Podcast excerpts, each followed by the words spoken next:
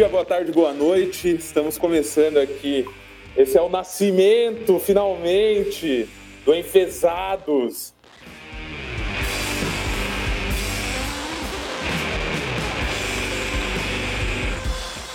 As pessoas aqui todas desesperadas por falar, botar para fora algumas questões, não tem onde botar. A gente se juntou e a gente se juntou para começar esse processo aqui de enfesados, que é praticamente a vocalização da bolsinha de colostomia, para a gente poder realmente pôr para fora esse monte de merda que a gente vê, que a gente ouve, que a gente presencia, que a gente experiencia. É... E bom, já começando para o entendimento claro de como vai se dar esse processo, eu me apresento e me apresentarei como Silvestre muito prazer, eu sou Silvestre. E daqui a pouco meus caros colegas e amigos irão se apresentar também nesse processo e nesse sentido de que não apresentaremos nossos nomes nesse momento dessa maneira, exatamente para podermos ter liberdade, coisa que nós normalmente não temos, e podemos aí podermos ficar aí mais à vontade para falar tudo isso que tem na bolsinha de colostomia e dentro de nós e das nossas cabeças. Então, bom, feita essa apresentação, eu como Silvestre, eu passo a bola para o senhor Zé Noura. Salve, salve galera, aqui quem fala é o Zé Noura. E como nosso companheiro já disse aí, é, a gente está aqui com os, no... com os nossos nomes reais preservados, porque hoje em dia a gente sabe que isso está um pouco complicado, né? A exposição em redes sociais, esse tipo de coisa, chega a ser um pouco até, até um pouco perigoso.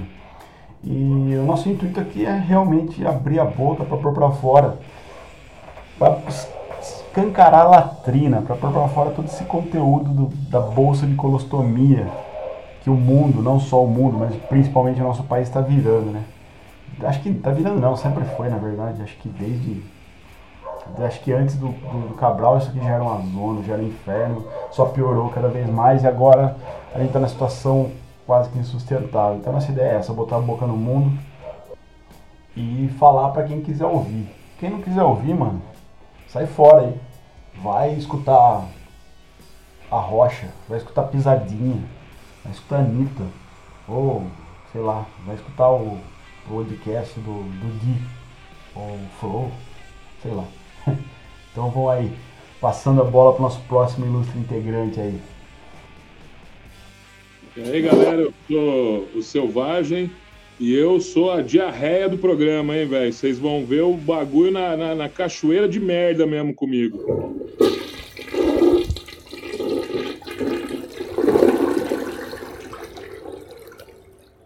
Tô revoltado, tô surtado, sou assim e o bicho vai pegar pra caralho. Vocês vão ficar com nós aqui e vão ver como as coisas não são bem como os dois lados que a gente conhece falam. Vamos lá.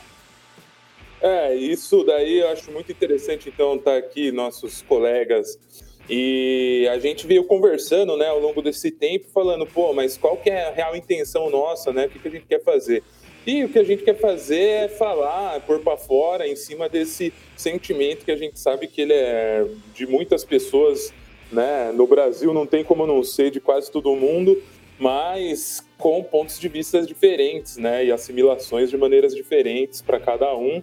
E no caso aqui, já para começar esse pequeno e primeiro brainstorm aí, né, sobre a nossa conversa, vem a questão política que já fudeu a gente desde sempre no Brasil, mas que nesse momento ela está campeã. Estamos num momento aqui de Olimpíada, é, dentro do processo de Olimpíada, se hoje pudesse ter um tipo de discussão sobre medalha, o Brasil estaria levando a medalha de merda, porque nós estamos saímos da confluência de anos sobre determinadas formas de governo, sobre determinados lados, sobre determinados discursos, e agora a gente está no período mais dark da história, comandados por um puta de um babaca, é, banana, idiota, e ele só reflete também muita da idiotice que tem no cenário todo que a gente vê no Brasilzão aí, é, já há bastante tempo, disso que veio essa, essas primeiras discussões, é, essa primeira questão que levantou toda essa revolta. Então eu já pergunto aqui, ó, já vou levantar, passar essa bolinha aqui pro Selvagem. Ô Selvagem, É, então, dentro desse contexto né, da política, que foi o que fez a gente se juntar para poder pôr para fora algumas coisas aí, meu, qual sua visão, então, sobre essa questão macro-política brasileira? Bom, o porquê que nós estamos nessa situação, né, para ser um pouco mais exato, é o seguinte: a gente é uma experiência nova, né, como nação, se você for parar para pensar, de, de república para cá, a gente não tem 200 anos, né? E ao longo desses desse menos de dois séculos aí que a gente tem de, de história republicana, a gente tem um, uns defeitinhos aí que a gente ficou por corrigir, que a gente vai se aprofundar e discutir melhor aí mais para frente. Mas, bom, vamos explicar o porquê que a gente tem um Bolsonaro na presidência da forma mais a memória curta, né? A gente não a gente não fez uma crítica né, da nossa ditadura, a gente não puniu os nossos militares né, mal educados, mal criados, que só queriam sadismo e poder, né? Que apesar de serem subservientes, de serem uns lacaios, eles queriam dominar o feudo aqui, né? Como eles mesmos deviam chamar na época deles lá. Então, por a gente ter feito uma uma política de, de, de, sempre perdoar, né, de dar sempre a outra face, aquela coisa. Só que o outro lado nunca deu a outra face, né? Os nossos militares, eles eles se comportaram muito mal durante a ditadura, né? Eles fizeram coisas das quais eles eles mesmos têm vergonha e daí na comissão da verdade a coisa estava pegando, né?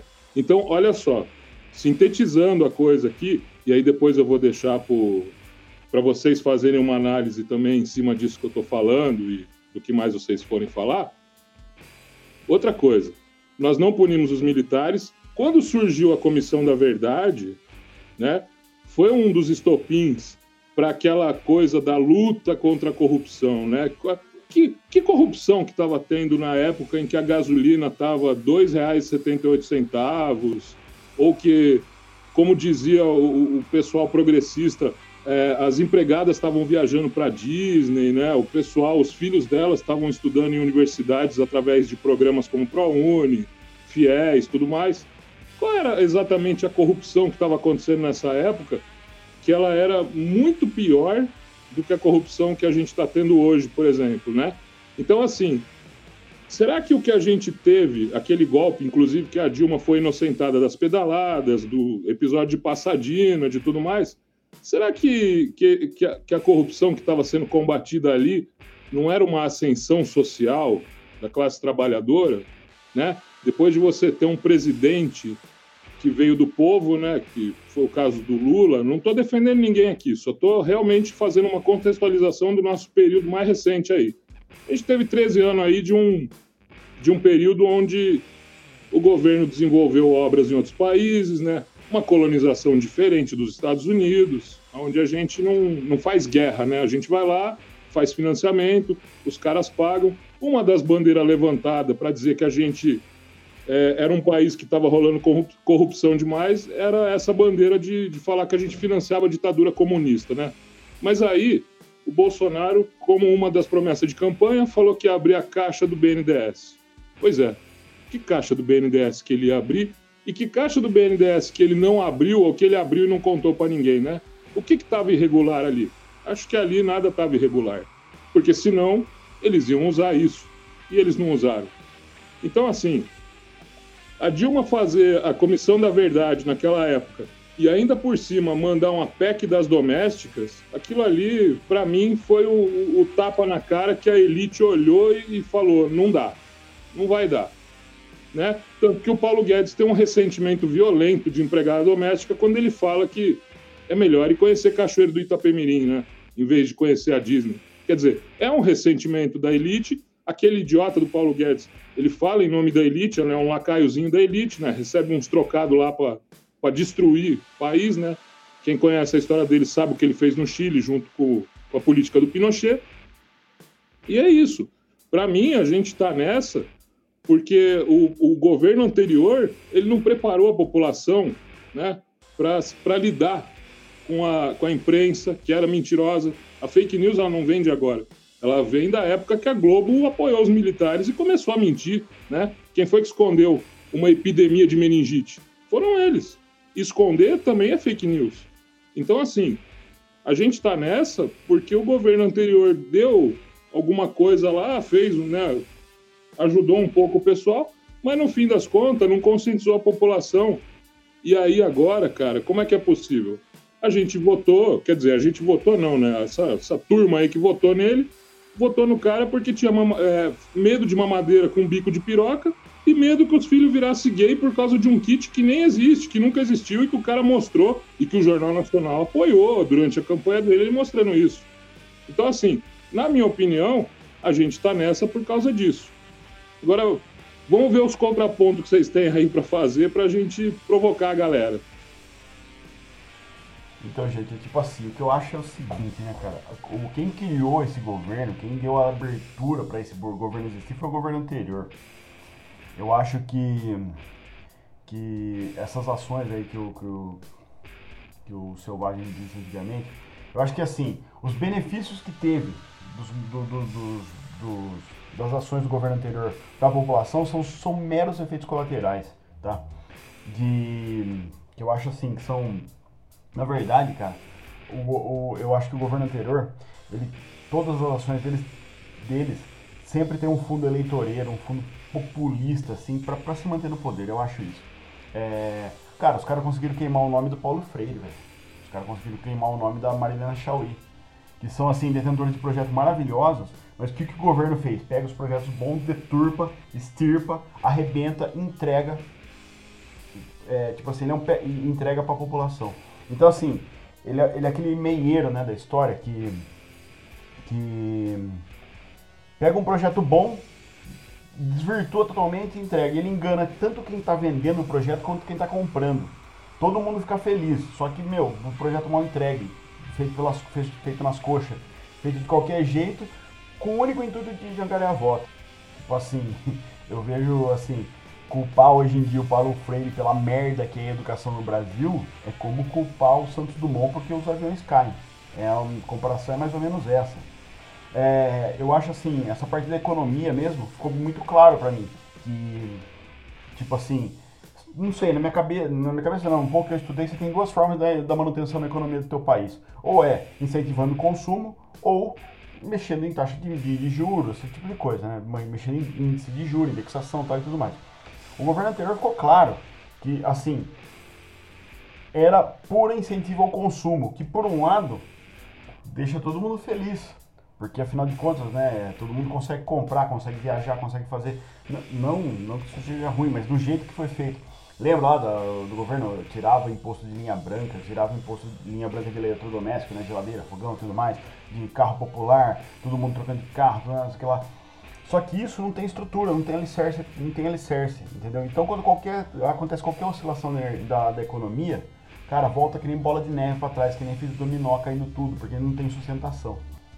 E esses aspectos ainda a, alinhado a, a, a, segregação, eu acho assim que essa segregação, essa divisão foi muito, muito é, patrocinada pelo governo anterior.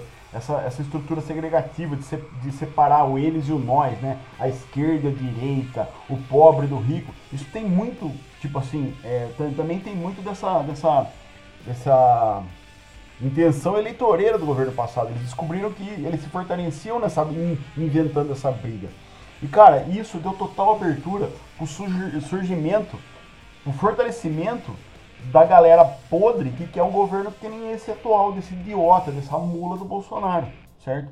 É, é, é tipo assim, o Bolsonaro é a voz daquela do, do, do tiozão do churrasco, do, do, babaca que faz a piada do pavê para comer. Aquele tiozão que bate no peito porque na minha época era melhor. Então, cara, é isso, tá, tá ligado? Muito culpa do governo anterior de surgir um estrume que nem esse, agora, meu, que só bosteja pela boca, que não tem uma atitude, que nunca trabalhou na vida. É o vagabundo, tá ligado? Nunca é vagabundo.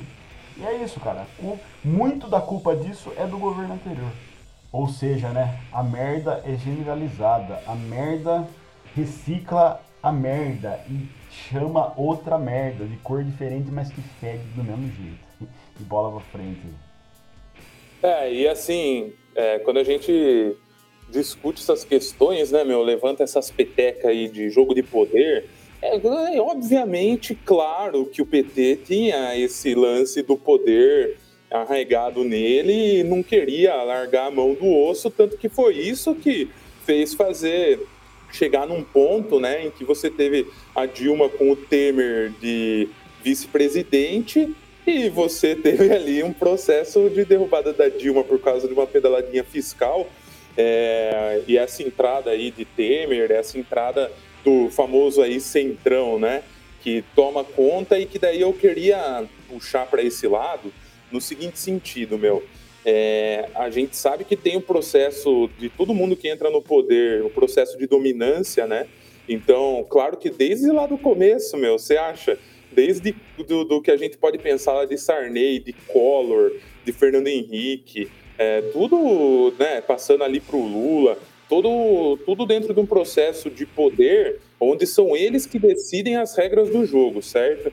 os políticos entram lá e eles que fazem as regras. E daí a gente fica aqui se pegando nessa discussão sobre os peões, né? Que são, é, é isso, cada presidente é um peãozinho ali dentro do tabuleiro, colocado, e que a gente sempre se volta para jogar com toda a falta de cultura, a falta de esperança, falta de educação que é colocada para o povo, é, a questão de você personalizar certos pontos. Então, assim, o PT é personalizado no Lula.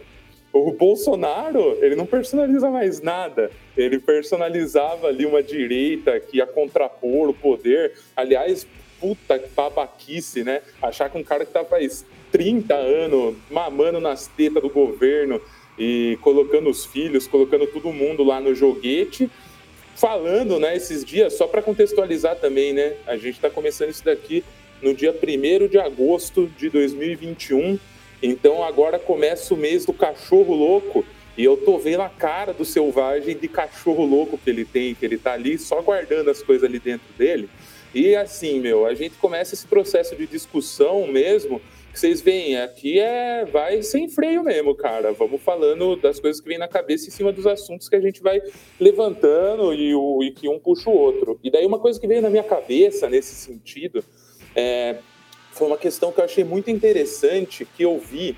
Ó, eu sou muito ruim de memória para lembrar quando foi que eu vi, aonde foi que eu vi, mas eu lembro de um artigo que eu vi lá para os 2011, 2012, se não me engano, que era de uma pessoa, um cara que ele veio para o Brasil do Irã, e daí ele veio é, fugindo lá daquele processo que aconteceu no Irã, que antes ele tinha um processo um pouco mais libertário, e daí hoje a mulherada tá lá andando de burca, tem né, um processo totalmente machista de uma representação de, de poder mesmo, assim, né?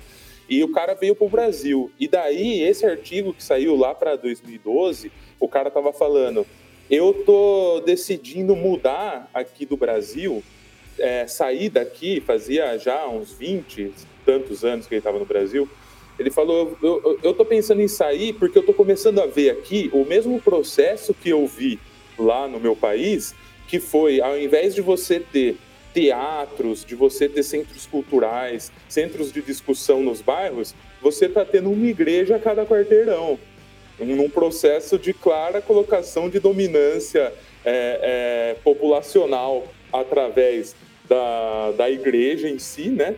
É, e é interessante observar o quanto isso foi agregado politicamente, né? E por todos eles. Então, é, você tem, na verdade, uma fusão né, de um monte de interesse dentro da galera que entra nessas questões políticas. E, obviamente, num país onde a cultura é jogada no lixo, onde a gente só toma no rabo e a educação é lá na latrina, cara, é que você começa a criar certos centros e certos meios de dominância da cultura, das discussões e de tudo mais, né? E lá atrás, então, esse cara comentando sobre isso, e hoje a gente olha e fala assim, meu irmão, beleza, não, eu concordo, é diferente você falar de um governo do PT, do Lula, que realmente ajudou, tirou realmente muita gente aí da miséria, da pobreza e tudo mais, mas muito observável a questão de ser sempre envolvendo os processos de migalha para controle da população mesmo, assim, ó. Tó, porque para quem não tem nada, meu irmão, metade é o dobro. A migalha que vai na mão, o cara olha e fala: meu irmão, eu vou com esse cara até o final, meu irmão. Não tem mais volta. E desde lá, ele estava abraçadinho com todos esses caras aí do poder religioso que domina a cabeça dessa população, meu. Então não é de agora que tem os Malafaia da vida aí, cara, e tantos outros que se envolvem politicamente, que tem essa questão é, doutrinatória em cima da população e que faz girar essa máquina dentro dessa questão. Então, se a gente está falando de peão nesse momento, né, que esses caras, então, esses centros, né, o presidente, o governador, são os centros do poder e são os peão ali do tabuleiro, mas quem que, quem que é esse tabuleiro?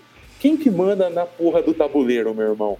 Porque se a gente não despersonalizar o processo também, obviamente que a gente tem que discutir as questões do que cada um fez, de como cada coisa foi feita, mas tudo isso vem sendo feito ao longo da nossa história pós-ditadura, dentro do que a gente enxerga como democracia, num comando, para mim, cada vez mais claro, desse centrão invisível, que é um negócio assim, cara, não tem cara, não tem a cara que nem o Lula, não tem a cara que nem o Bolsonaro, é só um grande centrão, meu irmão. É um monte de gente ali, um bilhão de deputados, senador, um monte de filho da puta ganhando dinheiro público, fazendo uma corrupção do cacete, roubando todo mundo, meu irmão, e deixando a população à míngua e sem nome, cara. É o centrão, meu irmão.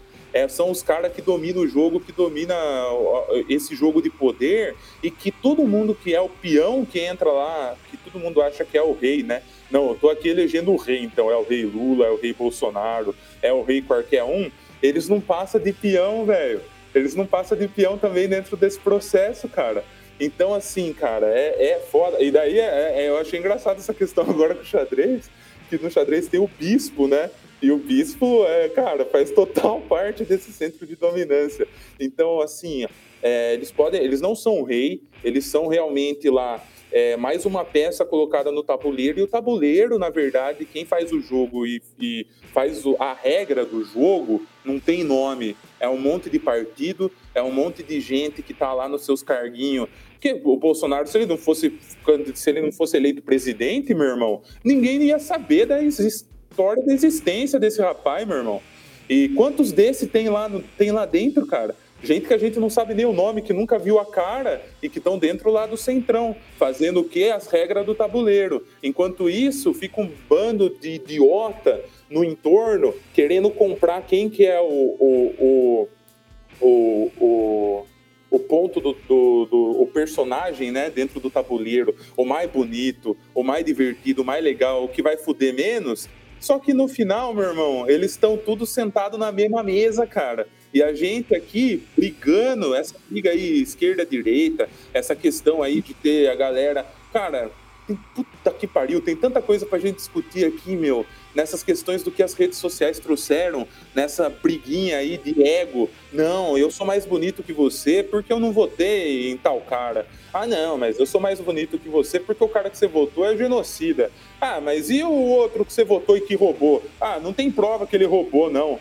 Ah, não. Então vamos pegar lá o PT, cara. Ah, tá, beleza, o Lula, ele nesse momento agora, né, como comentei, 1 de agosto de 21, é, o processo ali, tiraram a questão de ser o Sérgio Moro, a pessoa que estava, o juiz ali dentro da, da, das questões. Mas ainda não foi dado sentença, não foi, não, não é que ele foi absolvido, né? E dentro desse processo, dele ainda não ter sido absolvido, eu fico lembrando só assim, ó, o PT.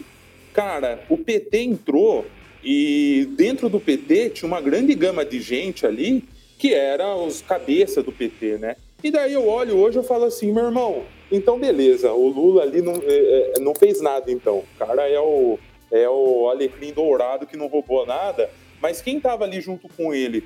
O Zé Dirceu, que era, tinha tudo para ser o próximo presidente pós-Lula. O que, que aconteceu? Foi preso. O Palocci, que era grande ali também, o que aconteceu? Foi preso. Genuíno tava ali junto com a galera, foi preso. Daí você olha assim, mano, quem que lembra do Aloísio Mercadante?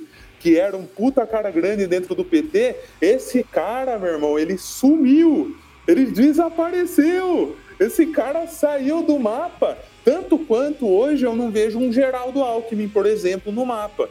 Então, cara, é, é, os centros de dominância, eles estão muito além dos personagens envolvidos. E o tabuleiro, nós temos que meter o pé na porra do tabuleiro, velho. Não sei como, não sei de que jeito, não sei o que vocês pensam também. Vou abrir aqui para vocês falarem. Mas a questão é essa, meu irmão. Para mim, o problema tá no tabuleiro mais do que nos personagens que estão ali em cima, cara. É, é, eu concordo totalmente contigo. O, concordo com o Zé Nora também, a fala anterior dele aí sobre o governo ter, ter feito pouco, né? Só, desculpa, só para manter né, o poder, exercer o plano de poder. Era, era aonde eu queria chegar e tudo. E eles não pensaram em conscientizar o povo, eles pensaram no plano de poder. Tá, foi um super erro.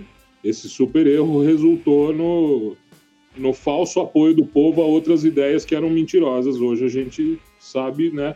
Já sabia naquela época, mas hoje eu, todo mundo sabe, né? Quem é o Bolsonaro, que tipo de coisa que ele faz, que tipo de coisa que os filhos dele fazem, né? Então, assim, não, já não tem mais ingenuidade quanto a isso. Uma coisa positiva, talvez a única coisa positiva desse governo do golpe, de tudo isso, é que cada vez menos parcela da população vai sair alienada dessas coisas, porque as pessoas vão percebendo. Ou talvez não, a gente teve um Collor, né? Teve isso. Então, o pessoal votou no Collor, votou no, nesses outros aí, votou no Aécio, votou no Bolsonaro, continua, né? Enfim, mas a, a parte de, desse, desses caras serem peças né, num, num xadrez, isso é um fato. Eles são, são personagens. Você não ouve falar de um Aécio hoje, e foi quem começou toda a nossa confusão recente, né? O Aécio foi o cara que, que, que começou a questionar, né? A gente agora nós estamos discutindo novamente a Terra plana, né? Voto impresso, né? Então assim, quem foi o primeiro que começou com essa palhaçada e que depois admitiu para todo mundo que foi só para encher o saco, como ele mesmo falou, né? Foi o Aécio. O cara, e ele não tá mais aí, ele é senador ainda, mas você não ouve falar dele.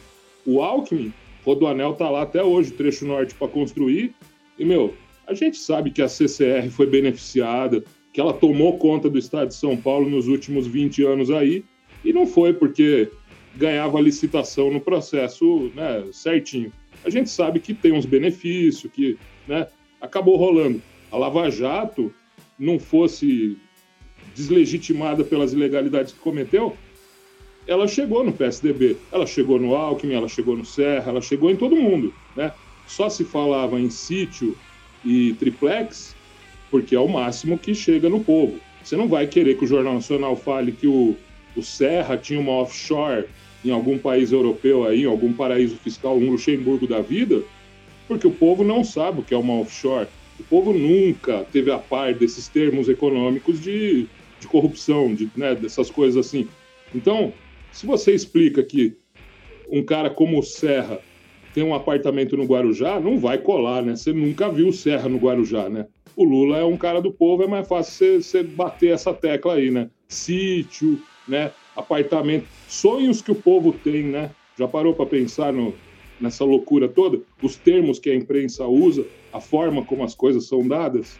E aí, quem, são, quem, quem comanda esses peões aí que a gente está falando? São esses meios. A empresa, a empresa toda, todas as multinacionais, todos os conglomerados econômicos, eles dominam o Brasil desde sempre, né? Quando a gente teve aquela ruptura, né, o golpe no Império e, e, e a República começou, né, com o Marechal Deodoro e tudo, a gente teve famílias que trabalhavam com o Império e não foram punidas nessa, nesse golpe, né? Elas continuaram trabalhando com a Primeira República numa boa, que foi o caso dos Matarazzo, foi o caso da família Guinle, né? Que resultou hoje no conglomerado que o Temer, a família Temer comanda lá no Porto Santos, né? Então, assim, a gente tem uma hereditariedade total no Brasil, desde as capitanias hereditárias, desde o, da, da fundação das primeiras companhias, das primeiras empresas. A gente foi fundado como colônia. A gente trocou de nome institucionalmente, Império, é, Sub-Reino, um monte de coisa, mas não, não é verdade, entendeu? A gente é comandado. Você vê aí o pessoal da JBS na, na era Temer, eles fizeram uma manobra, ganharam milhões de dólares aí com essa manobra. Durante isso, estava rolando o maior escândalo de corrupção que envolvia eles. Eles foram punidos? Não foram punidos. Porque você vai preso lá, mas o seu dinheiro está rendendo. É, entendeu? É um patrimônio astronômico rendendo. Enquanto você está preso, é uma maravilha. É, é, diferente de uma pessoa pobre presa. Você tem um patrimônio rendendo ali. A hora que você sair, você vai estar o dobro de rico. Entendeu? É, os irmãos da, da, da Joesley é isso. Essa é a história dos caras. A história de, de, um, de gente, de uma elite, uma elite sem identidade nacional, que continua colonizando a favor dos interesses externos e que faz de tudo para ferrar o povo, para sugar do povo o máximo que pode. Né? Se você olhar toda a nossa estrutura estatal, ela suga do povo, né? Ela não suga dos ricos, ela suga do povo. Os impostos são maiores para o povo, a gente paga imposto em tudo, em tudo. E o problema não é o imposto, o problema é como se cobra esse imposto, né? E o Estado, ele, apesar de na Grécia, naquela coisa toda, ter nascido para tentar controlar, né, igual, igualar a elite com o povo, ele foi tomado pela elite, ele é a favor da elite, e aqui no Brasil a elite não se importa com o povo. Aqui no Brasil a elite se importa em ganhar em cima do povo. É isso. Vou pegar assim, ó. O Silvestre falou agora aí há pouco que do, do Centrão, né? Na verdade, o Centrão é o Smigol da história, né? Ele sempre tá atrás de Mimita Coronel. É o My Precious, né? e ele vai atrás. Na verdade, eu, o problema, assim, o grande problema que eu vejo é no legislativo, certo?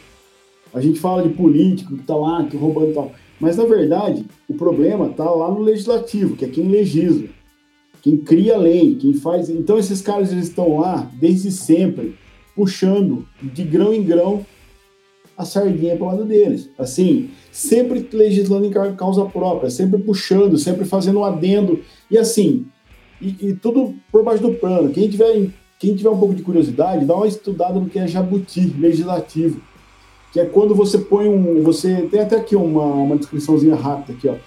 Jabuti é uma. É, no processo legislativo brasileiro, jabuti designa uma inserção de norma alheia ao tema principal do projeto, certo? Então, assim, o cara enfia uma, uma norma lá no meio de um projeto de lei que não tem nada a ver com o tema, mas que tem uma segunda, uma segunda intenção o projeto todo é aprovado, porque ninguém lê mesmo, tipo assim, o, a, o, qualquer todo mundo sabe que na política, ali no, no, no legislativo é a lei do toma lá da cá, então você assina o meu projeto que depois eu te dou um cargo em qualquer coisa. Isso não é só para esquerda, não é só para direita, é para todo mundo. Hoje em dia, a política brasileira funciona assim, na base do da, da, bandalheira, tipo assim, eu te ajudo, você me ajuda. E você pode pôr a Madre Teodora de Voiron lá para legislar, que ela vai fazer a mesma coisa. Se ela quiser fazer qualquer coisa, ela tem que ficar de quatro para todo mundo e dar e ceder. Então, estudo em Jabuti que é interessante isso aí. É, então, assim, o, então, com, com isso, você falou aí do Aécio, né? Qual que é o sobrenome dele? Neves. Esses caras estão lá desde quando? Desde sempre. Calheiros, desde sempre. ACM, os Bolsonaro. Cara, é sempre. E assim, como que um sistema vai dar certo se é sempre o mesmo povo que está lá fazendo? É, são sempre os mesmos. Então, assim, entra, sai, entra, sai, é sempre a mesma galera que está lá fazendo o, o que está legislando. E, tipo assim, eles vêm com todas as propostas, né? Os discursos, tipo, de mudança, de tudo mais, mas é sempre a mesma galera que está lá. Então, eu não vejo como isso pode, pode, possa dar certo de forma alguma, porque você não tem uma troca, você não tem uma renovação. E uma coisa que eu acho interessante nesse, nesse aspecto é que esse sistema ele, ele, ele, é auto, ele é autônomo, né? Ele vai, ele vai se gerindo ele mesmo. É tão assim, é, é, a gente, não sei quem, quem viu aquele filme Tropa de Elite 2 lá, e fala muito disso, que o próprio sistema tipo assim, ele vai eliminando os que não estão muito dentro do esquema e vai fagocitando outros e colocando. E a coisa acaba rodando ali e o sistema ele continua funcionando. E, e é engraçado, né? Que o, as, as ferramentas podem até mudar. Por exemplo, a religião é uma ferramenta ótima para você doutrinar o povo, né? Eu costumo chamar isso de bandismo, né? Que tipo assim, ele vai, ele, ele mexe no instinto primário do ser humano, que é o quê? De pertencer a um bando. E quando você pertence a esse bando, você começa a brigar por esse bando a qualquer custo. Então é o bandismo, né? Então é, é tipo assim, o, a religião, uma, você vê as bancadas evangélicas hoje em dia, né? É um discurso ótimo que você é, arrebanha, né? Que é o, é o termo que eles usam, inclusive, arrebanha um monte de gente que vira, acaba virando massa de manobra e e compra a ideia porque o pastor falou, porque o político falou, do mesmo jeito que os, os minions aí acham é lindo, né? Qualquer merda que o, que o senhor Bolsonaro joga, a galera compra e sai vendendo aquilo. Meu, urna eletrônica. O cara foi eleito sete vezes com urna eletrônica, elegeu todos os filhos com urna eletrônica e agora fica questionando urna eletrônica. Ridículo. Outra coisa, o, o, o Selvagem falou ali agora de, de golpe, né? Só um comentário que eu acho interessante sobre o golpe. É, é assim, quem se lembra do papel do senhor Renan Calheiros do golpe, né? Que ele ficou lá de birrinha com a Dilma, ele ficava falando assim, ah, não, eu, eu vou... Porque ele era o presidente do, do Senado, né? Então ele, ele, ele que tinha que aceitar ou não o pedido. Daí ele ficou naquela, ah, mas se você não fizer o que eu quero, eu aceito o pedido. Ah, mas será que eu aceito? Será que eu não aceito? A, a dona Dilma, muito burra, como sempre, deu uma esfregada nele, o que ele fez? Aprovou o pedido. Colocou, no, no, no, no, colocou em votação. É claro que a hora que todo mundo percebeu que a Dilma estava machucada, como qualquer boa, boa, bom, boa piranha que é político, né? Vamos comer essa aí também. Vamos derrubar que daí fica bonito para todo mundo, né? Em nome da família, em nome da moral, em nome da, dos meus filhos, né? Aquela cena linda do, do, dos deputados lá. Então o senhor Renan Calheiros, por birrinha, aceitou o projeto. Engraçado que seis meses depois, o senhor Lula pega e faz uma caravana pelo Brasil com um monte de ônibus. Quem que tava de papagaio de pirata do Lula dentro dos ônibus? O Renan Calheiros. Daí a pergunta que eu faço é: o golpe foi em quem, tá ligado? Em mim, que sou um idiota aqui, né? Então é isso, tá ligado? Então, gente, é complicado, cara, é muito complicado. E essa. É como, como o, Silvestre falou lá, né? O problema é o tabuleiro, e o tabuleiro ele tem uma. É aquilo que eu falo, é o legislativo. A briga nossa tem que ser no legislativo, na troca, na, na, na, na renovação consciente, né? Tem até estudos né, que falam que a melhor forma não seria nem eleição, seria tipo por. Acho que o Silvestre tem um tem mais dado sobre isso. É, seria por sorteio, né? Alguma coisa assim, porque de alguma forma isso tem que ser renovado, né? Então, em cima dessa fala aí do Zé Noura, tem é, que ele comentou, né, dessa questão é, é, de sorteio, né? Tem um, um texto, se não me engano, tá? Mais uma vez, que eu sou um cara que tem uma memória péssima para guardar as coisas. É, se não me engano, é, vem de Proudhon esse texto, comentando assim, algo no sentido, você tem o um interesse então de democracia, de votar em eleição? Então, beleza. A ideia da democracia não é que ela seja representativa do povo que está ali, de todo mundo? Então tá bom, vamos fazer o seguinte: presidente, presidente, todo mundo vota, alguém que vai ficar lá quatro anos no poder, é, sem necessitando da alternância do poder, então a pessoa sem poder ser reeleita. Dentro do judiciário, você faz concurso público e quem entrar no judiciário vai permanecer nesse concurso, não é vitalício, exatamente porque, né, meu irmão, você quer construir uma estrutura de poder melhor do que você botar gente dentro de uma estrutura jurídica para comandar um país de maneira eterna, Cara, pelo amor de Deus, meu irmão, você tá ali armando, você tá dando ceva pro porco, né, cara? Então, qual que seria a ideia dele nesse processo? De você é, ter esse concurso com uma validade de um período, se não me engano, de cinco anos, para o pessoal que está dentro do, do judiciário, e dentro do legislativo, você ter é, uma representação real da população desse lugar, que se dá como?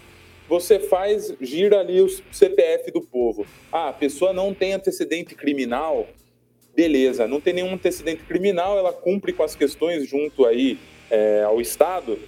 Então, meu irmão, vai ser feito um sorteio de CPF e quem cair vai entrar. Vai entrar e vai ficar lá por quatro anos. Ah, não, mas vai entrar desde o cara que é médico até o cara que ele é cracudo, até o cara que é da roça, até o cara que é da favela, porque aí você pode entrar qualquer um. Exatamente, exatamente esse é o ponto de interesse de uma ideia dessa, de você ter uma representação clara do povo dentro do legislativo. E daí qual que, se, que seria a ideia de, dessa estrutura? Seria desse pessoal, então, randomicamente escolhido dentro desse processo, é, eles serem responsáveis por levantar em cima de pontos, de temas né, específicos colocados é, dentro desse, desse sistema, é, levantar essa discussão e falar assim, ó, para cada ponto, então, para segurança pública, o que, que a gente vai fazer? Pô, então esse pessoal randomizado dentro desse sistema, eles vão discutir e vão é, levantar, elencar cinco propostas para poderem serem colocadas em cima desse tema: violência, é, educação, saúde pública e tudo mais. Desses cinco, esses cinco temas iriam para esse pessoal é, dentro da, do, do judiciário e eles teriam que escolher, debater e escolher entre esses cinco temas levantados por esse pessoal é, representando a população dessa maneira randômica. Seria o melhor sistema possível? Acho que não. Ou talvez sim. Eu não sei. Eu não sei. Não tem como falar porque ninguém deixa ser outra coisa que não seja o que eles queiram que seja. E o que eles querem que seja é diretamente voltado no butico da população. E nós estamos aqui cantando de galo, fica cantando de galo, defendendo um lado, defendendo o outro, enquanto a gente fica tomando no cu. Então, bom, essa daí é uma questão do que poderia ser uma alternativa ainda de você ter uma democracia que seria um pouco mais voltado para a democracia no sentido de você realmente ter uma representação popular, né? Você tem isso randomicamente escolhido é, por aí, rodando esses CPFs ali dentro da população. Quando que isso vai acontecer no Brasil? Nunca! Nunca! Nunca vai acontecer nada perto disso. Porque os caras já dominam o tabuleiro, meu irmão. Os caras já estão ali com tudo pronto. E daí eles ficam jogando esses trouxa aí, meu, é, na nossa cara, e a gente se fazendo de trouxa também, para escolher quem, quem que é o cara que vai fuder com a gente da maneira que eu vou achar mais bonito. E o pior de tudo é a gente ter essa característica colocada de ver a questão como futebol, escolher um cara e falar, não, esse eu, eu, eu, eu acho muito bizonho observar, por exemplo, é, é, os grupos, o pessoal dentro das redes bolsonarista, e daí a galera quase chora de emoção de olhar e falar assim: esse é o meu presidente, independente de qualquer coisa, eu tô com ele até o fim. Como assim, meu irmão? Independente de qualquer coisa, você tá com ele até o fim. Então, seu marido, sua esposa, você pegar ele na cama com o vizinho, mandando lenha, você vai olhar e vai falar: Não, eu casei com você, eu vou estar com você até o fim, independentemente do que você faça. Isso é assinar o atestado de burrice, idiotice. Pelo amor de Deus, cara. Como pode ser tão cegueta assim? E esse é um cegueta para todos os lados. É a questão de ficar passando paninho e falar assim: não, mas eu tô com ele. Eu tô com ele. Ah, imagina que ele tá fazendo algo desse tipo. Quando a coisa que ele tá fazendo é jogada na nossa cara todo dia. Todo dia os caras jogam na nossa cara o que eles fazem e ficam criando esse, esse, essa atmosfera onde a gente fica, na verdade, se você for pensar em guerra civil, Pode não ter ninguém pegando em arma, mas a guerra civil no, nos contextos, nas estruturas, nas discussões, ah, já acontece, cara. Tenta falar próximo de um bolsonarista que você acha que ele não é a melhor opção, que você acha que ele deveria já sair, que você acha que o cu dele devia explodir e ele com os filhos tudo devia explodir e parar lá na lua. Ele vai achar um absurdo. Mas se você falar, não, não, mas assim, o Lula tem que explodir também. Daí gera uma confusão na cabeça do cara. Eu falo assim, meu, é, tem uma galera que fica aí falando: ah, não, mas eu votei, eu nunca votei no PT. eu nunca votei no Lula. E daí a pessoa é o tiozão, tiazona. E daí você olha e fala assim, tá, você está se vangloriando que você nunca votou no Lula. Mas então, lá em 90, você votou no Collor. Se você não votou no Lula, você votou no Collor. Então você está se vangloriando de ter votado no Collor? E daí a pessoa, ah, ah, não. É que é bonito eu falar que eu nunca votei no Lula, bater no peito, fazer pozinha, usar umas roupas ridículas. Meu, a estética do bolsonarismo é a coisa mais bizonha que eu já vi na história do país em termos de representação política. E a galera acha bonito, cara. Coisa mais feia, brega. Um bando de gente brega, burra idiota que gosta de elite, se acha elite, é o famoso pobre premium, né? É o cara que não, mas eu ganho 20 mil conto, eu sou um baita de um rico. É, perto da população você é mesmo. Só que você é um baita de um pobre premium arrombado, que se você perder a sua fonte de renda, você tá fudido. Igual todo mundo dentro da população. Então, cara, qual a vantagem de você ser um pobre premium vangloriando-se de escolher o lacaio e defendendo que a pessoa não rouba quando tá na cara que a pessoa rouba, meu. É muita burrice, cara. É muita burrice, é muita ignorância, é muito ódio de gente pobre, é muito ódio de poder se perceber como sendo parte da, da gente pobre, só por ser pobre premium. E além de tudo isso, cara, é muito mau gosto, velho. É muita deselegância. É uma coisa muito feia de ver. E. Ah, que gostoso! Falar bosta! Então, é, vamos, vamos pegar por parte aí, porque eu adorei, cara, essa, isso aí. Tudo que você falou foi é muito válido, é muito bacana, é a realidade, né? A gente a gente tem claramente uma falta de consciência, né? Quem são os pobres premium que você está falando aí? Esses pobres premium são a classe média, né?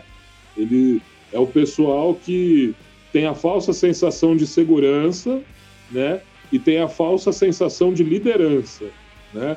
Então você tem pessoas que ocupam cargos de gerência, é, cargos técnicos, cargos executivos, coisas altas, né? Assim, dentro da, da, da, perspectiva de povo, né, de, de pessoas que querem ter casa própria, carro, enfim, uma vida é, minimamente confortável, né? Então, para essas pessoas, para nós, essas pessoas que ocupam esses cargos são pessoas ricas. Não são, né? É como você falou. Se eu paro de trabalhar, paro de pingar na minha conta, o meu padrão de vida não se mantém. Da mesma forma, aquele cara que ganha 20, 30, 40, 50 mil, ele também. Se parar de pingar, o padrão de vida dele não se mantém. Ele tem uma reserva, né? Essa é a diferença do pobre para o pobre prêmio. A reserva é um pouco maior. Ele aguenta um pouco mais uma crise. Talvez por isso é, esse pessoal aí, esses bolsominions, eles estejam rindo, né? Que eles estão gastando dinheiro que eles acumularam aí, que o pai deles acumulou, que alguém aí na família acumulou. Então eles, eles têm uma reserva para gastar, então a gasolina tá seis conto, ah, aquele outro ali já parou de andar de carro. Aquele outro ali já tá andando de bicicleta, já não consegue nem andar de ônibus, tá? Aqui em São Paulo tá quatro reais, quatro quarenta passar de ônibus, né? E agora teve uma renovação do cartão de transporte, muita gente não conseguiu renovar, então tem esse problema aí. Então os caras dão risada, né? Ah, aquele cara ali já não anda mais de carro, aquele ali tá andando de bike, aquele ali virou entregador de iFood de bike, né? Mas a, qual que é a diferença? Se a crise persistir, ele também vai chegar nisso. Ele também vai precisar virar empreendedor, né? Que foi a, a super sacada, né? De 2010 para cá, né? Que como eles já previam o desmonte, né? Da, das leis trabalhistas, como eles já previam tudo que eles queriam, porque o golpe ele não é uma coisa assim, ah, vamos lá, vamos dar um golpe no Brasil, né? Quem é que foi que deu o golpe no Brasil, né? O Brasil sofreu um golpe, não foi o PT que sofreu um golpe, não foi a Dilma que sofreu um golpe, não foi o Lula que sofreu um golpe, né? Tanto que a Dilma tomou o impeachment, não perdeu todos os direitos políticos, então você lembra daquela fala do Jucá falando que é um grande acordo com o Supremo e com tudo, né? Enfim, a gente sabe que tem um grande acordo por trás. Então quem sofreu o golpe foi o povo, porque desmontar as universidades, desmontar a pesquisa, né? desmontar as políticas sociais. Né? Não é porque teve aí uma distribuição de auxílio emergencial e que aí os caras cortaram por mais da metade, agora estão fazendo mais migalha ainda do que, do, do que já teve, né? Vão aumentar o Bolsa Família para questão eleitoreira tal, mas quem sofreu o golpe foi o povo. E quem foi que deu esse golpe no povo? É, veja bem, o Brasil ele era a sexta economia do mundo. E ele não, não parava de subir. O Brasil, a China, a Índia, eles estavam registrando PIBs de crescimento constante. Aí você tem a crise de, de 2008, aquela bolha imobiliária. Aquela crise, aquela crise ela foi um problema maior no, no hemisfério norte. Foi um problema na China, né? Ela não foi um, um problema no Brasil para o povo brasileiro. E ela não foi um problema para o Brasil, para as multinacionais brasileiras. Porque olha o que o PT estava fazendo nessa época, que a direita acusa de, de financiar ditaduras comunistas, né? Estava fazendo obra em Angola, em Moçambique, em países africanos que também tinham pré-sal, né? Estava construindo a, a infraestrutura para eles lá, para eles poderem operar que foram países também que sofreram um golpe por causa do seu pré-sal, né? E aí o que acontece? O Brasil estava crescendo diferente do que os Estados Unidos crescem, né? Os Estados Unidos eles crescem fazendo guerra, né? Invadem um país, né? É, desculpa de terrorismo e de armas químicas, né? A gente sabe o que, que é isso. Mais para frente eu vou falar do um dia aí em outro programa eu vou falar do 11 de setembro, dessa palhaçada toda que a gente tem que aturar da história como a versão do vencedor, né? Mas enfim. O Brasil não faz é, é, esse tipo de política, nunca fez, né? A última guerra que a gente lutou foi a do Paraguai. Inclusive, fica um recado para os generais aí, até para o general Heleno, aquele açougueirozinho lá do Haiti, que não é merda nenhuma, esses gordos nojentos aí que não aguenta nenhum mano a mano com qualquer operário do povo, sabe? Se precisar, não sabe brigar, não sabe pegar uma arma, não sabe atirar, e estão tudo ocupando o governo. São esses militares idiotas que estão ocupando o governo hoje. Tanto que o, o, presidente é um capitão expulso do exército, né? Que tentou explodir um quartel, né? Então tá. Aí por isso que é o golpe. Esses caras estão aí para causar confusão. É por isso que eles falam esse monte de asneira, por isso que eles ficam falando em voto impresso, por isso que eles ficam falando em, em coisas absurdas. Eles estão aí para causar confusão, para fazer cisão, para o povo não se perceber como unidade. Né? Quem é o brasileiro? O médico que atende no SUS é brasileiro. O médico que atende no serviço particular é brasileiro. Por que, que eles não, não se conversam? Por que, que eles não se entendem? Por que, que o gari, o malabarista na rua, o médico, o advogado, esse pessoal não entende todo mundo como povo? Eles como povo porque faz parte do golpe, faz parte da elite sem identidade nacional. Né? A nossa elite ela é comprada, ela recebe. Ninguém vende uma multinacional como a Vale, que na época valia 100 bilhões, por 3, como o Fernando Henrique fez. Né? Se o cara fosse realmente um patriota, se ele não tivesse os interesses próprios acima dos interesses da nação, ele não fazia isso. E não só ele, né? Todo o Congresso, todo mundo que, que aprovou esse tipo de, de coisa, que era uma coisa que o PT não estava fazendo. Ele estava valorizando a indústria nacional ali, talvez não a média e a pequena, porque com a entrada no BRICS, o acordo com a China e a entrada de mão de, é, de matéria-prima da China acabou ferrando o pequeno e o médio até em algum, né, em alguns aspectos. Mas o grande, a indústria grande nacional, estava favorecendo, né? as obras externas estavam fazendo rios de dinheiro para o Odebrecht, para Camargo Correia, para todas as empresas que a Lava Jato destruiu, né? E aí tá, é uma outra coisa. Quando você tem uma investigação de corrupção, ela prende as pessoas, ela não destrói as empresas. Ainda mais empresas nacionais que ajudam né, o, o, governo lá fora a ser divulgado, a, a se tornar um país sério, né? Então, voltando e tentando ser breve agora, o Brasil estava indo para a quinta economia do mundo. Quem era a quinta economia do mundo? Eu não sei se ainda é, depois eu procuro para conferir. Era a Inglaterra. Quem é a Inglaterra? A Inglaterra é a merda do nosso tempo moderno, é a porra do Império Romano do nosso tempo moderno, é o opressor, entendeu? Os Estados Unidos, eles são só uma filial da Inglaterra que a Inglaterra deu a independência porque era mais barato do que manter uma guerra lá por anos e vamos ver o que dá. Né? Quando você controla todos os territórios em todos os continentes, você não pode se dar o luxo de ficar fazendo guerra demorada em qualquer canto. Então a Inglaterra desistiu lá, deixou os caras ser independentes, mas o controle financeiro, as posses das elites e tudo continuaram nas mãos deles. E eles dominaram o mundo por muito tempo. E depois que Portugal deixou a gente aqui, né, porque foi declarada nossa independência, eles mandavam na gente. Né? Teve uma revolta que eles bombardearam o Rio de Janeiro, que a gente foi obrigado a acatar, né? Dom Pedro foi obrigado a acatar a decisão, né? Enfim, o golpe foi dado por uma série de, de, de, de, de pessoas poderosas que convenceram esses governos, o governo da Inglaterra, o governo dos Estados Unidos, o governo da Noruega, né? A Equinor foi uma das empresas que arrematou o pré-sal, né? A estatal norueguesa.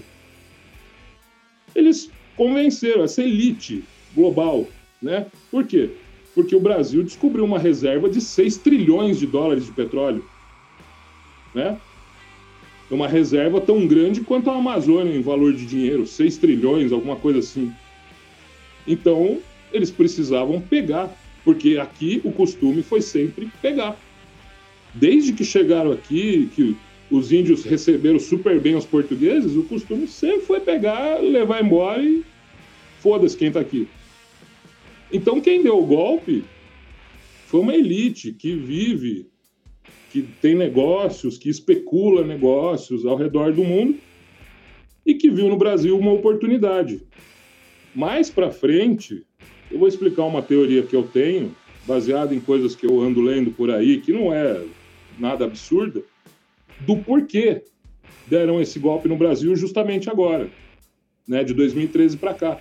Qual foi qual, qual, o que foi que impulsionou esse golpe e que nunca foi falado em nenhum canal da mídia. Foi realmente uma coisa assim, uma sacada que veio. Eu vou dividir mais para frente com vocês. Mas é isso. O golpe aqui foi dado contra o povo porque a gente tem recursos, porque a gente tem petróleo, porque a gente tem água, porque a gente tem né, princípios ativos ainda para ser descobertos. Então, mineral, né? Você vê aí a Vale fazendo a festa e saindo impune sempre, né? Os acordos deles é troco de pão ali, né? Dinheiro de doação de fim de ano. Mas enfim, o, o, o, golpe foi dado por essas elites aí, por esses países, né? Ficam acusando a China, a China, a China. A China ainda não começou a retalhar o, o nosso território, não, com negócios. Eles ainda vão começar. Quem está fazendo o estrago por aqui ainda é Europa e Estados Unidos, e principalmente a Inglaterra, do lado europeu. Mas beleza, vamos seguir. Ah, eu só ia comentar agora. Meu, olha o nível de absurdo que nós estamos, cara. É, eu vi agora uma notícia da Folha. Teve aquela questão que o Bolsonaro é, falou a questão lá do voto impresso, né, tal. Mais um dos bostejos aí para levantar fumaça e fazer a galera pirar, né? E daí a notícia, a chamada dela é: em live, Bolsonaro cita denúncia de vídeo de astrólogo que faz acupuntura em árvores. Ai, cara, vai tomar no cu, viu, meu? Eu, eu vi isso aí também. Não. Cara, bom, o, o, mentor da, do, do, Bolsonaro é o Olavo de Carvalho. Você queria mais o quê, cara? Você queria o quê, tá ligado? É, é, é. Não, e, é, é, é, aquilo que eu falo. É, é, o bandismo. Você consegue, tipo assim, cada um defende o seu bando. É, isso é primitivo, isso é mais primata, tá ligado? É o macaco, né? Cara, e assim, você vê uns absurdos, tipo, e não adianta, porque é aquela história, o Carl Sagan já falava, né? Não adianta discutir com com fanático, porque meu, ele não se baseia em, em argumentos, se baseia no, no, na crença, então acabou, tá ligado? Não tem que falar.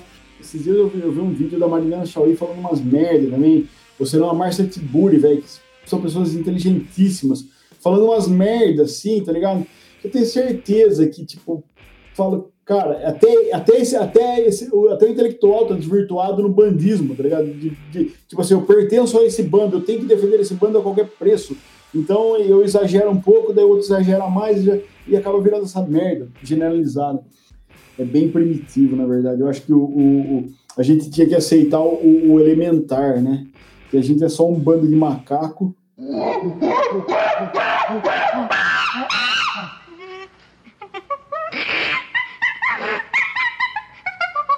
Que a gente é só um bando de macaco com ansiedade que não sabe lidar com o tamanho do próprio cérebro e por conta disso fica criando essas muletas metafísicas, né? De esquerda, direita, Deus, diabo, astrologia e terra plana, sei lá o que mais, tá ligado? Bom, é, eu tenho uma teoria sobre a classe média, mas é bem rápida, que a classe média é o condutor da grana, né? Tipo assim, para o capitalismo funcionar, o dinheiro tem que rodar. E o papel da classe média é ser o condutor. Simplesmente isso, é o fio de cobre do bagulho, tá ligado? quanto mais a elite conseguir enganar para fazer a classe média achar que está sendo alguma coisa, é o que eles vão fazer.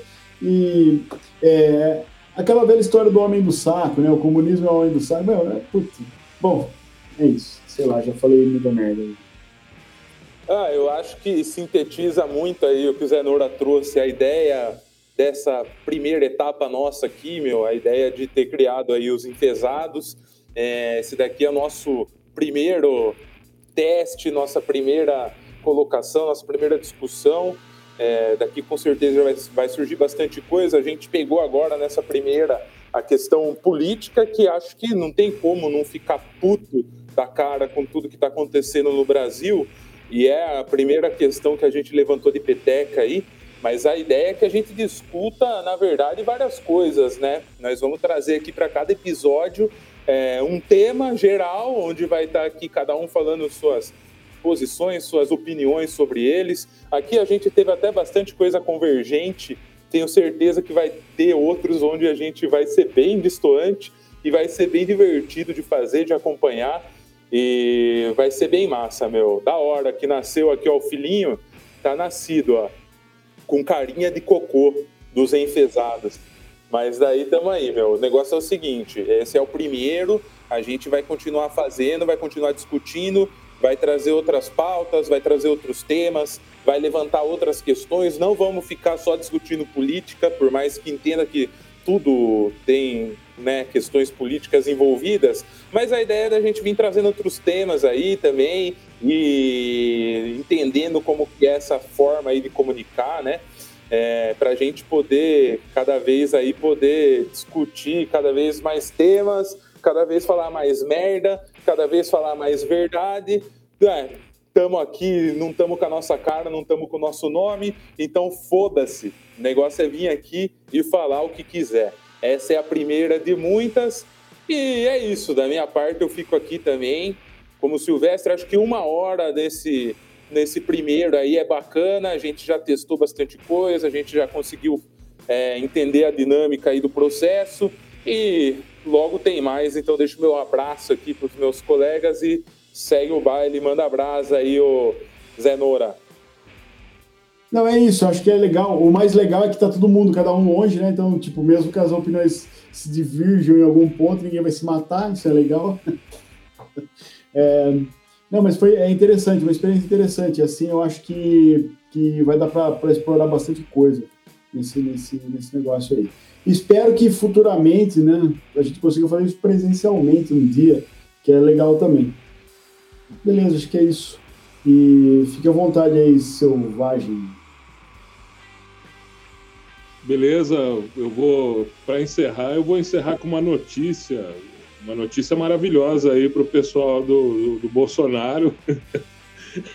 É, essa manifestação de hoje, eu não sei em qual cidade, mas aqui em São Paulo, na Paulista, eu dei uma passada.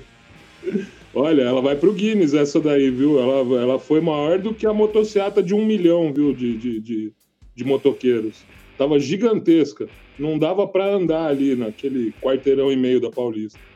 Mas é isso aí, gente. Parabéns aí. É, infelizmente, esse desgoverno vai continuar até o final. A gente sabe que a, a, as empresas estão sendo atendidas, as multinacionais, os interesses estão sendo atendidos, né? Então, o showzinho vai continuar a gente vai rir para não chorar, mas a gente vai, vai lembrando aí que tem meio milhão de mortos, rumo aos 600 mil, né? E o cara tá impune. Então vamos pelo menos esperar que no final do mandato dele a coisa. que eles sejam a família real francesa, sabe? Se é que vocês me entendem. É isso aí. Eu vou deixando meu abraço aí para vocês, para o pessoal que, que vai ouvir. E na próxima a gente vai abordar algum outro assunto aí, a gente vai, vai tentar se aprofundar em alguma coisa. Um abraço, até mais.